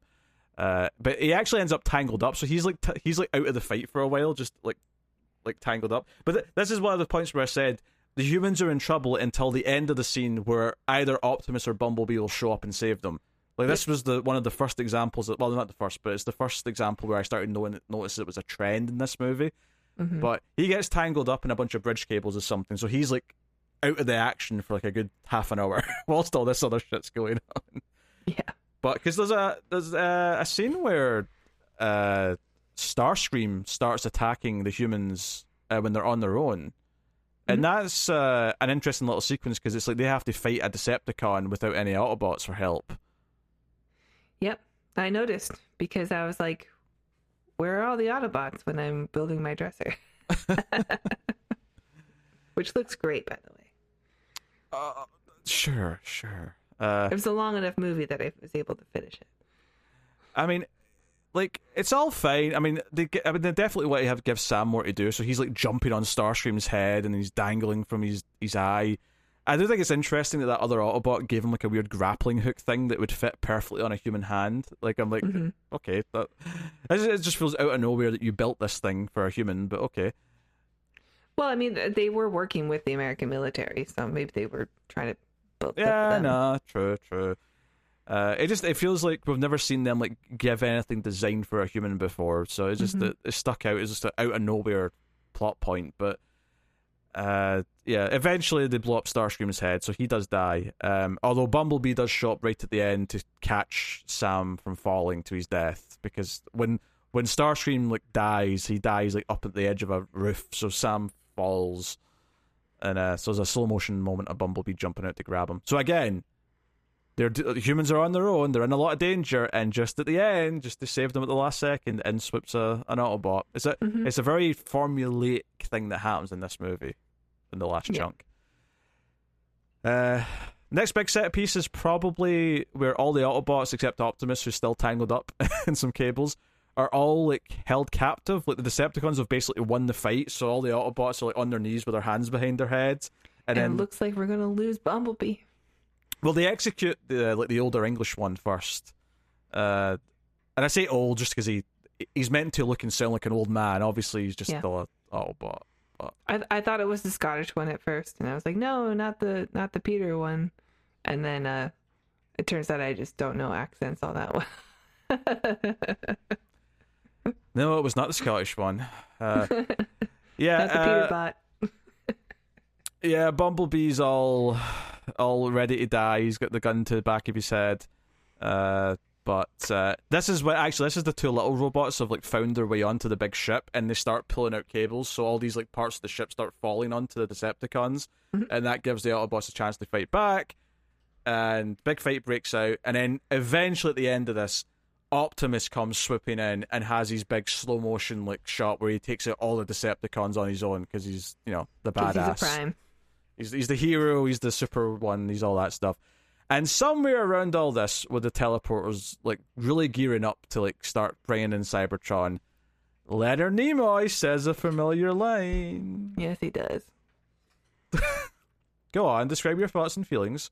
I'm Um, describing a lot of needs of the many outweigh the needs of the few. Well, that's the line. That's not describing your feelings, but I, I I've been describing a lot of shit plot points here, Tara. Come on, give me something. Well, uh, he says it as a way to justify why he's uh, gone over to the Decepticons, or at least working with them. Um, but yeah, I just, I just, I just like, I just like it because it's so blatant, like what they're doing. It's like we got Leonard Nimoy, and just in case you forget, like every twenty minutes we'll do a Star Trek reference, um, including like his most famous line, other than uh, "Live long and prosper." Yeah, but how could like even they knew they couldn't fit that in without it Yeah. sounding really out of place. Unless he like goes back to being good or something at the end and then they do a thing, but like even still. Um Yeah, I mean I'm just embarrassed for I'm glad you don't see Leonard Nimoy, you just hear him and he's Mhm. doing like kind of an awesome voice actually for the character. But um it's just reference for the sake of reference. It's stupid. I we, think un- of, we understand like why he's he made the decision to go like if he's more concerned about saving Cybertron than than Earth, then yeah, okay, it makes sense. You know, you don't need to add the needs of the many. I mean, he's General Zod basically from Superman. That's effectively what he is. Uh, what? So here's my thing, actually, and this is a, a genuine problem I think for the movie is I think both Megatron and Sentinel Prime feel like they don't really get enough to do. Like, like literally the entire last act until they get into a fight with Optimus, Sentinel's just on top of this building, occasionally saying something. I, I feel like Shockwave is the one that's actually presented as the big threat and feels like a big threat, mm-hmm. and it feels like a big deal when he's taken out. The other two who are supposed to be the main bad guys, and specifically Sentinel, because at least Megatron obviously is back from the previous two, and you know we don't need to establish You him in really the same didn't way. need to have Megatron in the film though. You didn't really. Uh, it does lead to a scene though that I thought was laughably quite funny, which is that Carly just decides to have a chat with Megatron to convince him to like go against Sentinel Prime. she goes over and is like, "Hey, isn't it a shame that you're going to work for him? You're going to be Sentinel Prime's bitch." See, and she's he's like, not just TNA. but it's it's so, uh, it's so stupid though because like he he's he's about to grab her and then he stops when she says that, and all I could think was, okay, you can still like be convinced by what she said, but then still just squat her like a fly before you get up. Like Yeah. why why why would you stop? Why would you why would that stop you from killing her? Thank you, puny human. Yeah yeah, just fuck her away. like why not? Maybe She's maybe made of meat. Like just yeah. and you're made of metal. Maybe this would have been more. I mean, I wouldn't say it would be believable, but maybe it would have been more believable if this was still Megan Fox, because at least she's been around these things like multiple times now that we could maybe buy she has the balls to do this. Exactly. Yeah. Like she would and, and she's been around Megatron before, so Yeah. it would make Uh, sense that she would have uh, she would be able to com- go face to face with him. Whereas this woman in this movie has been nothing but a hostage, and has not been useful at all. But... or having John Malkovich check her out when she yeah, bends over. yeah. um, oh yeah, I didn't even talk about that scene where she goes to visit Sam at work, and John Malkovich just pervs on her. He's like, "Oh, who is this? A cousin? Uh, Yeah. a sister?" He's He just he's like, John Turturro on her. yeah, um, yeah, really weird scene. Uh, other set pieces here is obviously the uh, is Josh Duhamel and his team coming down the wingsuits, so we can get a, a bit of you know military like propaganda. I guess I don't know that this is the thing military does. This is more of like a hobbyist thing doing the wingsuits. I felt like it's funny because I feel like it wasn't as heavy in the first half of the movie, but in the back half, it did sort of feel like it was bringing in the military stuff a bit more, where it was like. See, look, our, our troops are so good that they took down a Decepticon, you know, mm-hmm. without the Autobots. Which Oh. I can I, I kind of respect in a way because I'm like, yeah, it makes sense that maybe like a way you build tension is have no, that can the humans take down one on their own without the Autobots? That actually sounds like a cool scene. But it would be nice if it wasn't just because Sam got a magic weapon from the Autobots. You know, it'd be cool if it was actually outsmarting Starscream by I don't know, like I'm thinking working like as a team, like working as a unit, I'm, like I'm a military thinking unit. well, no, because we don't know the military though. There are a bunch of no no no names. Like I- I'm thinking, it has to be a character we care about. That's the the head of doing it, right? But unlike in this movie where Sam just has a magic couple of weapons that he got from an auto, because he he literally gets like a, a Cybertron like bomb and like a grappling thing from an Autobot, and Yeah. it's like, okay, fine, but like. There's nothing satisfying about this because you've just introduced these things so we can use them in the next couple of scenes. Like, imagine it was more like um I don't know, obviously it's bigger in scale but think like think like terminator right? Where oh these things are unkillable but oh we can, if we lure the t1000 into the right place we can do something that will kill him right? Mm-hmm. and if they set up that the back of the neck's like a weak point if you like you know if you get a nice shotgun blast in there it'll actually do some serious damage because it exposes some weak points. Maybe you i don't know you have like him waiting at the right spot behind because they set up, oh, we were training them to do this earlier. So you have maybe Josh Duhamel uh, on top of a building. So when Starscream turns around, boom, he gets the weak spot. They've, they've done it. You know, they've, they've used the things that they've set up to take him down. Yes. It'd be more Well, satisfying. Yeah, I agree. I mean, there was a little bit of like, there's a moment at least where I was like, oh, I'm glad that the humans are actually doing something in this. Uh, and during this fight where they feel kind of useful, where they're like dropping bombs and like the foot of like grenades in the the feet of the Decepticons, which is kind of cool because this or I mean the Transformers are kind of like kaiju. They're so massive, and humans are basically bugs to them. They're like maybe not ants, you know. They're they're massive and they're made of metal. Like there's you can't go one on one with a with a machine like that. So the the only like thing you can really do is hope that they're distracted by fighting each other. That you can do like little tricks and stuff to trip them or to to actually be like, oh no, we are still a threat to to them, you know, by you know going after the feet like in that one scene. So I just I I, think- I, like that there was something there at least. I, I- I guess like I almost wanted it to feel like a horror movie almost like if a human if a couple of humans have to take on a Decepticon on their own it should feel more like a horror movie like you say taking down a monster Yeah. as opposed to like an action scene between two equally equipped you know beings effectively so yeah. No. I think It- they should use traps and and little Yeah. like tricks like going after the ankles. Yeah? I, I guess more tactics would be cool yeah, you know uh but I, I guess it's also conflicting though because I think, like you say, we're kind of thinking at this point, like, where the hell are the Autobots? Like, I want to see the Autobots. so, so you're kind of conflicted because you're like, okay, it makes sense in, to do some drama by having humans face a Decepticon on their own, but you're also doing it at a time when I feel deprived of the Autobots as a, as a viewer as well. So I'm getting these mixed. Like, I don't know how to feel now. They're both kind of clashing uh, each other. Although I just I did just think of a, a kind of a neat Transformer film. If you have like a Decepticon, like if you're if you're like trapped in a house, and it turns out your television is a Decepticon, and you have to like try to defeat it with only your household items and stuff like that. like that's a cool horror movie. I'd watch that. yeah, but that's probably more of a human-sized Decepticon because if it's just transforming into a TV, Yeah, yeah. Or I mean, you could be like trapped somewhere. And there's a, but yeah, I don't know. A large robot would be harder. This is this would be more of like a hardware movie or like, uh, Demon Seed. Demon Seed. That's a great movie. Hardware is pretty good. Or um, or even just Terminator, like the first Terminator. Yeah, yeah. So, yeah. So eventually, yeah. Obviously, uh, the the pillar comes down with the thing in it. Uh, Patrick Dempsey goes to turn it back on and fight Sam. There's some there's some obvious stunt double for Sam at one point. Actually, you can kind of see Yeah. it's not Shia LaBeouf, but they're fighting each other, and he eventually kicks Dempsey into the pillar thing, and he Mhm. gets like electrocuted from that. And I'm like, did Sam just kill a dude? it seems like he may have done.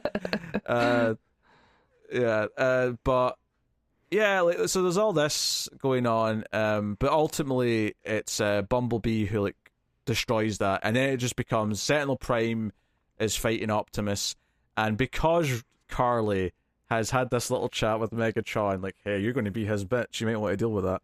Um, and to be fair, there was a scene earlier on where Sentinel Prime like grabs Megatron by the head, and he's like, "I will never work for you. You'll be under me." You know, so it, it did at least establish that that's what the hierarchy is going to be. Mhm. Uh, Megatron comes in and shoots Sentinel Prime in the back a couple times. Uh, right after he rips off uh, Optimus Prime's arm, actually, Optimus Prime loses his arm. Uh, and he's a robot, so I'm sure it'll just be reattached next time. In fact, I'm pretty sure it is. but Doesn't he get a sword in the next one? I remember that on the poster. no, I think that's, that's the one I've not seen. That's because the fifth one is the King Arthur looking one. Oh, okay, okay. Yeah, the last night. Uh, but this is where this is where you get the badass line, right? Because they've done this thing in the last movie as well. In this one, it's the one one of the few interesting things in the last one is that they turned Optimus Prime into this sort of stone cold killer when the time comes for it. Where uh, Megatron, after he's not quite killed Sentinel yet, because Optimus still does that afterwards, but he's he's put down Sentinel. He's like, Optimus, let's come to an agreement. You need me. Uh, what would you be without me? And Optimus is just like, time to find out and then just like gets up and just rips out his head and spleen it is it's actually kind of glorious as a moment Fatality. it is and then sentinel's like begging optimus uh and optimus like not today and just like point blanks him in the face with his big cannon and honestly what's funny is i remember thinking this at the time i'd forgotten about it but it, it clicked when it happened here is how quickly this movie goes to credits when this battle's Yeah. over I was grateful. I mean, I was grateful, but it is unnaturally quick. Like Sam hugs Carly, Optimus says one line, and then credits. there's, Yeah. there's, there's a mid-credit scene, sure, but like, yeah, uh, where Turturro sexually assaults Frances McDormand and then says it was worth it. Arrest me, take me in, which is, uh, you know, Does that come back into play in the next movie? Is she back and she's with Turturro? I don't think either of them are back. I mean, at least I don't remember them being back. So the next one is the Mark Wahlberg one? Yeah, next one's Mark Wahlberg. Okay. I don't think any of the humans are back. I mean, I could be wrong. I don't remember them. Though. I mean, honestly, I could use a reset from all these characters. that's fair. That's totally fair. Um, yeah, I mean, there's some things we didn't mention. Like, you know, Alan Tudyk turns out to be like an expert hacker as well because he's like hacking into like the Who does he think he is? Neil Breen? he's hacking into like the bridge systems and like lowering bridges in the city for the for the for the humans to get across and things like that. Just there's little things like that. It's so it's so wild though because I was sort of going like you've given him this different skill set so he's got something to do. John Turturro has nothing to do for this last act. Frances McDormand has nothing to do for this last night. Uh, well, they can't make John Turturro competent in anything. no, Malkovich is just gone. They don't even have him around talking anymore. Uh, the parents are gone. Like, there's so many characters in the first half of this movie that are just not useful or not even there in the second half, which just makes it go, makes you go, why did you even bother spending all the time with these characters in the first place? We didn't need them. For the laughs. Like you think back to like Ken Jeong, like taking his trousers off and like yelling at Shia LaBeouf in like a bathroom, like an hour and a half ago, and you think, I feel like I've been through a war since then. Like all Yeah. this feels like feels eons ago. Remember when the mum was talking about Shia's big dick? That was that. That was like a decade ago at this point. Oh, God. Sorry, what were you saying? I was rambling still about at the time. I was wondering if the Ken Jeong scenes were improvised. They feel kind of improvised, like they really try hard to be funny. Uh, A lot, yeah. of, a lot of bad improv like goes into like, oh, it's funny because it's gay, or it's Uh. funny because it's inappropriate, or stuff like that. Uh, he also has that stupid one actually. When the Decepticon threatens him, he pulls out two handguns that he's got under his desk at his like tech job, and Mhm. he sort of points them both at the camera, like like he's like some stupid badass. I don't know, like that felt like a really juvenile Michael Bay moment. Like I was I was cringing at that. um, This movie's embarrassing, yeah. Yeah. it's not as embarrassing as the last one, and I suppose it's not. It's definitely a step up. the the like one a step. I guess the one thing I'll say as well is that the embarrassing humor mostly goes away once it turns into a war movie. Yeah. Right? No, I agree. That there, there's no uh, scrotum. No. no. Uh that's that's true. But but obviously the second half has a lot of its own problems, don't get me wrong. It's not like it turns into a good movie. Uh but that said though, despite everything we've said about it, it's still clearly better than the last one. It's not even a Mhm. question. No, I, I agree. There's The, arguably the part- last one is really hard to watch. And there's arguably things about it that are better than the first one. Probably not as a whole, but there's maybe individual things. Like there's probably some better fight scenes than that were in the first one. I would say. No, I I think he definitely took notes. You know, at least heard some of the feedback or was given feedback from producers or whatever. Yeah. Like you really need to clean this up. It's. I mean, it's not as good as it should be or as fun as it could be, but it is better, Yes. and that's a very contextual word. Better. yes. The camera is at least still in a lot of points, which I just I appreciate so much mm-hmm. because I I couldn't handle another sweaty spinny mess. That's two and a half hours long. yeah. Yeah. Although I suppose the one thing is, if this was still Mikaela, imagine her being kidnapped and being the damsel for like half the movie. That'd feel kind of yeah, weird. that would be disappointing. They may maybe they wouldn't have done that. Or at least not the same. Because she uh, would be skeptical if she got a, a two hundred thousand dollar car. She'd be like, "I wonder if this car is like a transformer." Honestly, Sam actually has a good line where he says, "Let's sell it and buy a house." That's actually a good Yeah, bit of advice. Totally. like if you got a Although the place they live in looks amazing. yeah, she is earning a lot of money at this Yeah. job. like, because they live in Washington D.C. as well, which I can't Mhm. imagine is a, che- a cheap place to have an apartment like that. oh, I mean, it is not. I have a friend who uh, who does own a, a brownstone up there, and um, hmm. I, I can't imagine what they paid for it. Like I'm sure. I mean, don't get me wrong. I, I, a, a loft apartment that looks like this, I'm sure is expensive anywhere. But I can't. I have to imagine that in a city like Washington D.C., it's probably, you know, it's got the Washington tax on it as well. Uh, so, yeah. But you know, this is that's what Michael Bay is, though. He's a he's a director who wants every location to look lavish, everything to look as cool as possible, every babe to be as hot as she can be, and every male character to be as quirky and as perverted as possible. That is his mo, and it's still true in this movie. So Yep, yep. It's annoying, embarrassing. this is true. Uh, and also, just a shout out: uh, Buzz Aldrin get a cameo where he shows up to talk to Optimus Prime about what we saw on the moon. Again, just so embarrassing. And and he is kind of a, you know, he he had some social media problems before the end. Did he? Oh, I didn't know that. Yeah.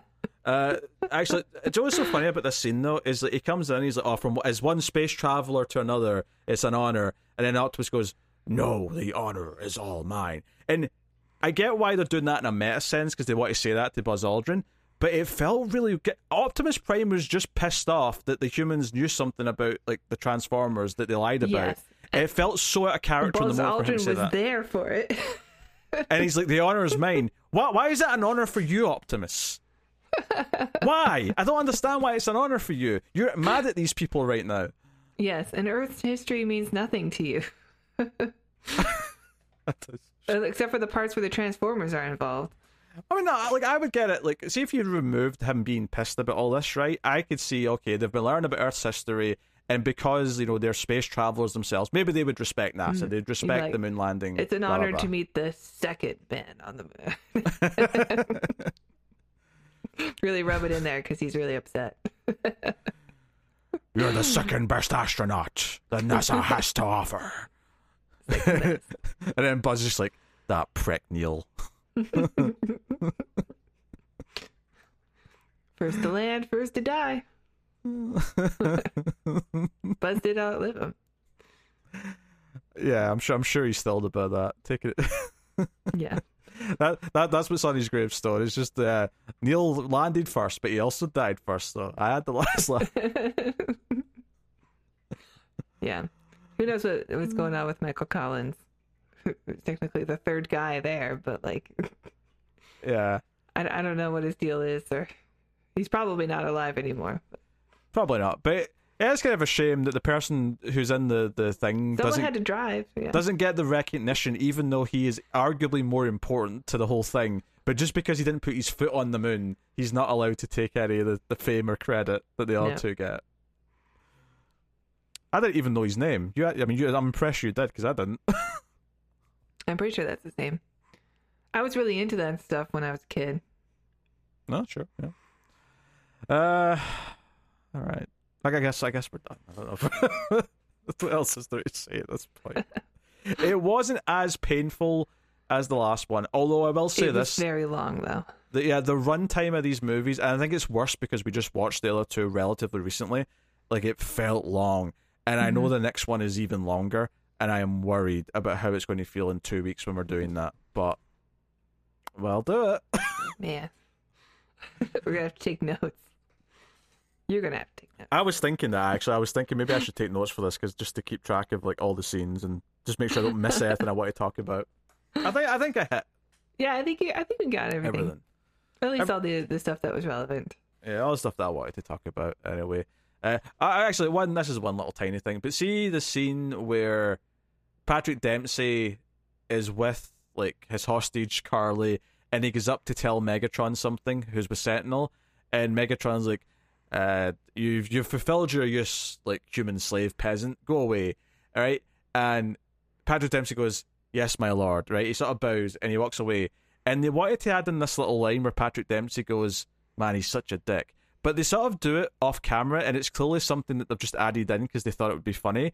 But it, Mhm. it's like squeezed in so quickly before it cuts to the next scene that it just it doesn't register. It's such a shitty little like squeezed in line. I don't even think I noticed it. It's so bad, and it just, it's just it's just them trying to squeeze in one extra thing that just doesn't need to be there and just doesn't register because it's so rushed. What are we supposed to have sympathy for Patrick Dempsey in this? I know. Like, what was the point? But besides, when I see Patrick Dempsey, I just think of Scream Three, and I don't want to be reminded of Scream Three. Okay, I hate Scream Three. I've not seen it. I've also not seen the. I think it's Grey's Anatomy where he plays Doctor McDreamy. I just know him as Doctor McDreamy. that's that's his big thing, but I, I've never seen that, so I, I know him from Scream Three Mhm. of all things. Uh, you should watch the first Scream though. I do recommend the first Scream. Well, I'm, I'm I'm gonna. I think that'll be my like October thing is finally watch- checking yeah. out all the Scream films. I mean, you've got six of them to watch now, and I'd, I'd Yeah. say for the most yeah. part they're fun I'd enough. like to get through it this year. I'll get through. Yeah. it. First one's good. Some of the sequels are fun, uh, but obviously have some silly sequely things in them. Three's just the one that I don't like because it's just convoluted nonsense. Anyway, this has been Transformers: Dark of the Moon. I had to watch. Uh, I think I heard a, a good point actually when this came out. Someone pointed out that John Turturro, uh, John Malkovich, and Frances McDormand are all like Coen Brothers actors. This is like a Mhm. Coen Brothers cast in That's this. what I was thinking too. Yeah. And I'm like, yeah, you're kind of right. That's a good point. Um, plus Wash from Firefly. Like, you know, you have to watch all these great actors like be like you, I mean, do you like his character in this? Do you like seeing him in this? I mean, there's like a moment of like five seconds when I first saw him. Oh, it's Alan Tudyk. I like Alan Tudyk. And then, of course, like it goes away so as he. as so he embarrassed talks, for you. yeah. What are you doing in this? So, yeah, uh, it's you've seen a lot of people that you like in other things be just dehumanized. I mean, the biggest one is, of course, Leonard Nimoy, the legend. yeah, yeah. At And he- least you don't have to see him. You know, you just hear his awesome voice, yeah, but and his voice work is good. Is it almost worse though that he refer like he you know he, he says a line that he's famous for doing as Spock? Because at least these other actors don't reference their work. when It's true. I'm glad he doesn't have any kind of comedic line. Because Mm. if if he would have a joke line, then I would be really cringed and uh, no, don't do this to Well, my boy. I mean, he doesn't say any joke line, but you have to admit, the episode of Star Trek they're watching at the start, I'm assuming it's Spock's brain because the little Autobot says, I've seen this one, it's the one where Spock goes crazy. That's actually, I think that's supposed to be a funny bit of foreshadowing. Because Spock Uh, goes crazy. Spock doesn't go crazy in, in Spock's brain. He doesn't have a it brain. He's just kind of a vegetable. He just walks around with like a thing on his head Okay, which one does he go? got no brain. Okay, I assume Uh, it's Spock's it's brain. the one when he gets the. Is it this side of paradise? Where he gets like the the flower stuff in his face Oh, I don't know. and he eats meat. It didn't look at that episode to me, but I mean, I don't remember it well enough to say it. say to, to say I feel that. like that episode he goes kind of crazy. Uh, but regardless, that line's meant to be like a bit of foreshadowing that Sentinel Prime's going to be the villain because Spock Yeah. went crazy, you know. So they're, they're being a bit cute They with should have that. used mirror mirror. They should have goatee Spock. That's Then true. we know that's not the right one. And to That's be the fair, evil one. Sentinel Prime does have something on his chin that looks kind of like hair. He's got like a dangly kind of. Oh yeah, you're right. He's Yeah. he's got a goatee. That's how you know. It was Uh, there the whole time. Yep. Uh, they haven't even mentioned what vehicle he was. He's like a rescue truck of some kind. It's not. It's Mm-hmm. not like a fire truck. It's like a. I don't know, like a. I don't know some some some vehicle that Mm. you Some, send some red thing. yeah some red thing. That's that's your Is he is he like an amb- ambulance? what's that, what's that referencing? Nothing. Oh. I, I just like saying ambulance. Uh, okay. Well, there you go. That's uh, that's Darker Than Moon. We should rate it. Tara, what you giving Transformers Darker Than Moon?